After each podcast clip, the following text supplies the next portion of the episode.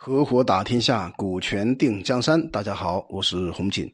我们今天在此来的平台当中，和大家分享《资治通鉴》背后的智慧。在春天的时候呢，盖薄凉台，制造承接露水的盘子，有二十几丈的高，七人合围那么大。这个盘子够大了，干嘛呢？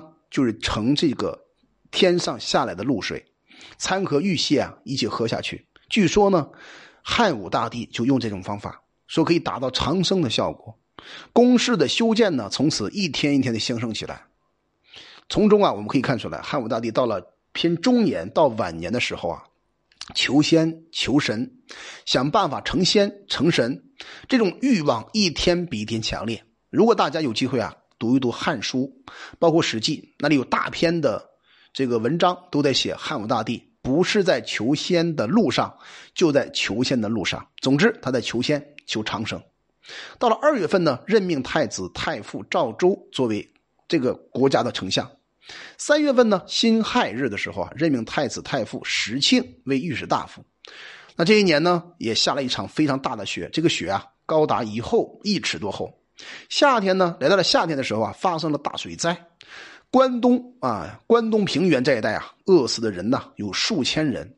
这一年呢，任命孔瑾为大农令。桑弘羊呢，作为大农中丞，逐渐啊设置了军书法。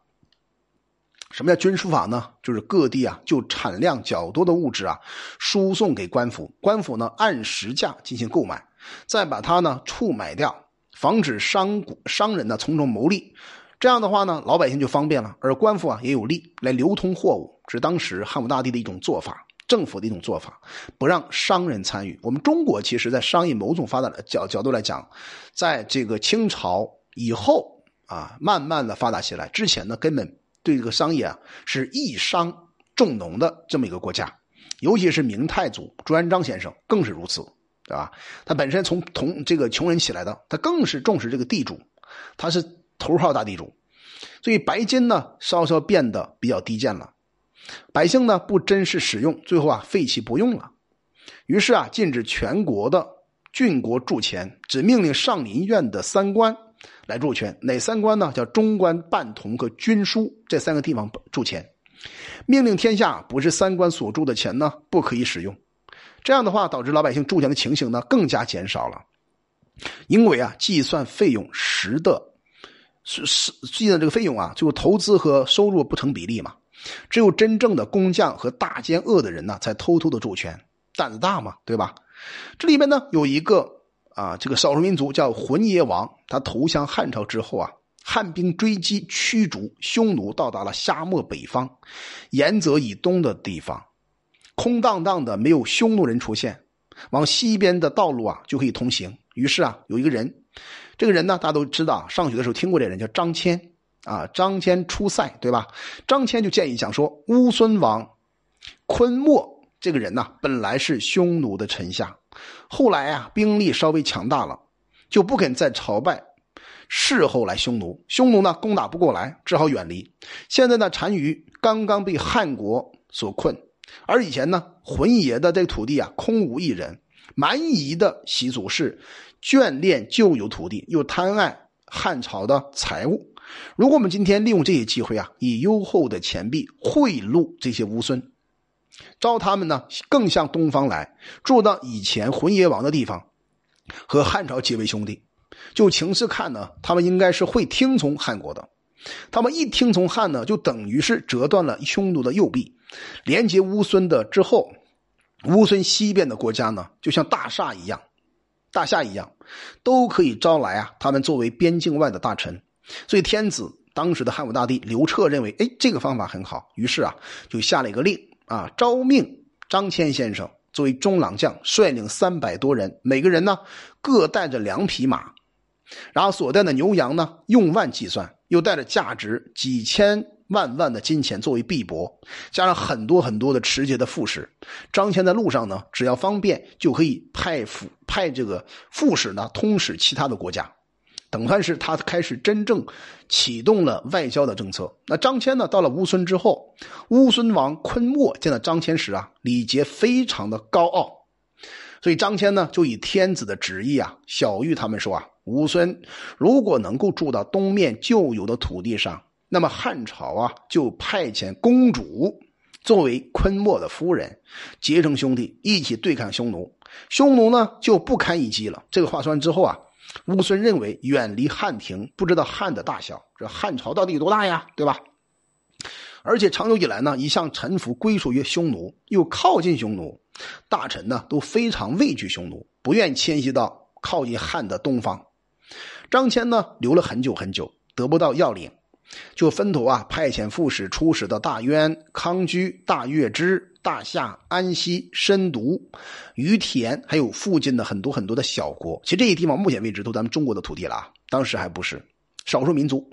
说乌孙呢，就派出翻译，还有向导呢，把张骞送还。使者啊，有几十个人，马呢有几十匹。随着张骞回报，汉廷以为，啊，道路特别远啊，顺便呢窥察了汉朝的大小。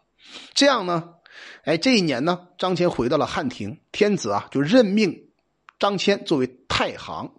一年多以后啊，张骞所派遣的出使到大夏之类国家的使者呢，大都和他们的国人一起来到京城，才是西域刚开始和汉朝正式相通。等算是我们汉朝这次这次的外交呢，解决了一个啊少数民族进一步纳入中国版图的重要的战略动作。其实呢，西域啊，共同有三十几个国家，三十六个国家，南北呢有大山，中间有河。东西啊有六千多里，南北呢有一千多里，东面还有汉玉门、阳关啊相接，西面呢和这个葱岭相接。黄河有两个源头嘛，一个是从葱岭流出来的，一条呢是从于田流出来的，然后呢汇合在一起，往东啊流到了延泽，延泽呢离开了玉门、阳关有三百多里，从玉门、阳关啊经过西域这片土地，有两条路。啊，一个是从鄯善靠着南山北面，沿着河西啊河西走廊走到了沙车。那这是南面的一条。那从南面的道路啊向西越过了葱岭，可以经过大月支安西，从车师啊前，然后呢王顺着这个北山，沿着河西走廊向走到了琉璃。这是北面的一条路。从北面的道路呢向西啊越过葱岭，可以经过大渊。康居还有安蔡这些国家，那这些国家呢，以前都归属在汉这个匈奴国家的。匈奴呢，封西边的日逐王作为同蒲的都尉，让他统辖了西域，往往呢住在了微虚、魏离这之间，向诸国呢抽取赋税，所以非常富足。那乌孙王既然不愿意回返到东方，汉国呢就这个浑邪王旧有土地上呢设置了酒泉郡。逐渐的征召迁徙百姓啊前往居住，以充实当地的人口。后来啊，又另外设了武威郡，还有呢，来断绝匈奴和羌通往的路上。那天子呢，得到大渊的汗血宝马之后啊，非常喜欢，称之为天马。这个马又高又大，又胖又壮，对吧？意络不绝的派出使者，以求取当时的匈奴的天马。那出使外国的使者呢，多的有一匹啊，有数百人；少的呢，一匹有一百多人。每个人呢，都携带的东西啊，大抵和博望侯出使时是相相通的。后来次数一多啊，习惯了之后啊，人数就减少了。汉国呢，一年中多的时候呢，大致有十几匹；少的时候呢，也有五六匹。多久一点的的话，有八九年；短一点的话，几年就回来了。所以公元前呢。一百一十四年呢，冬天把函谷关呢住民迁徙到新安这个地方。春天正月啊，阳陵园就发生了火灾。夏天四月份下了雹子，夏天下雹子，你想一想，是不是天有点反常啊？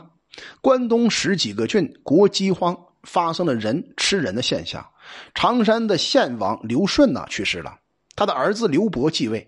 因为献王疾病的时候呢，不事后和守丧时不合礼节而被废掉了，迁居到房陵这个地方。一个多月后，天子呢改封献王刘子平作为真定王，把常山呢设置为郡，就是今天河北这一带。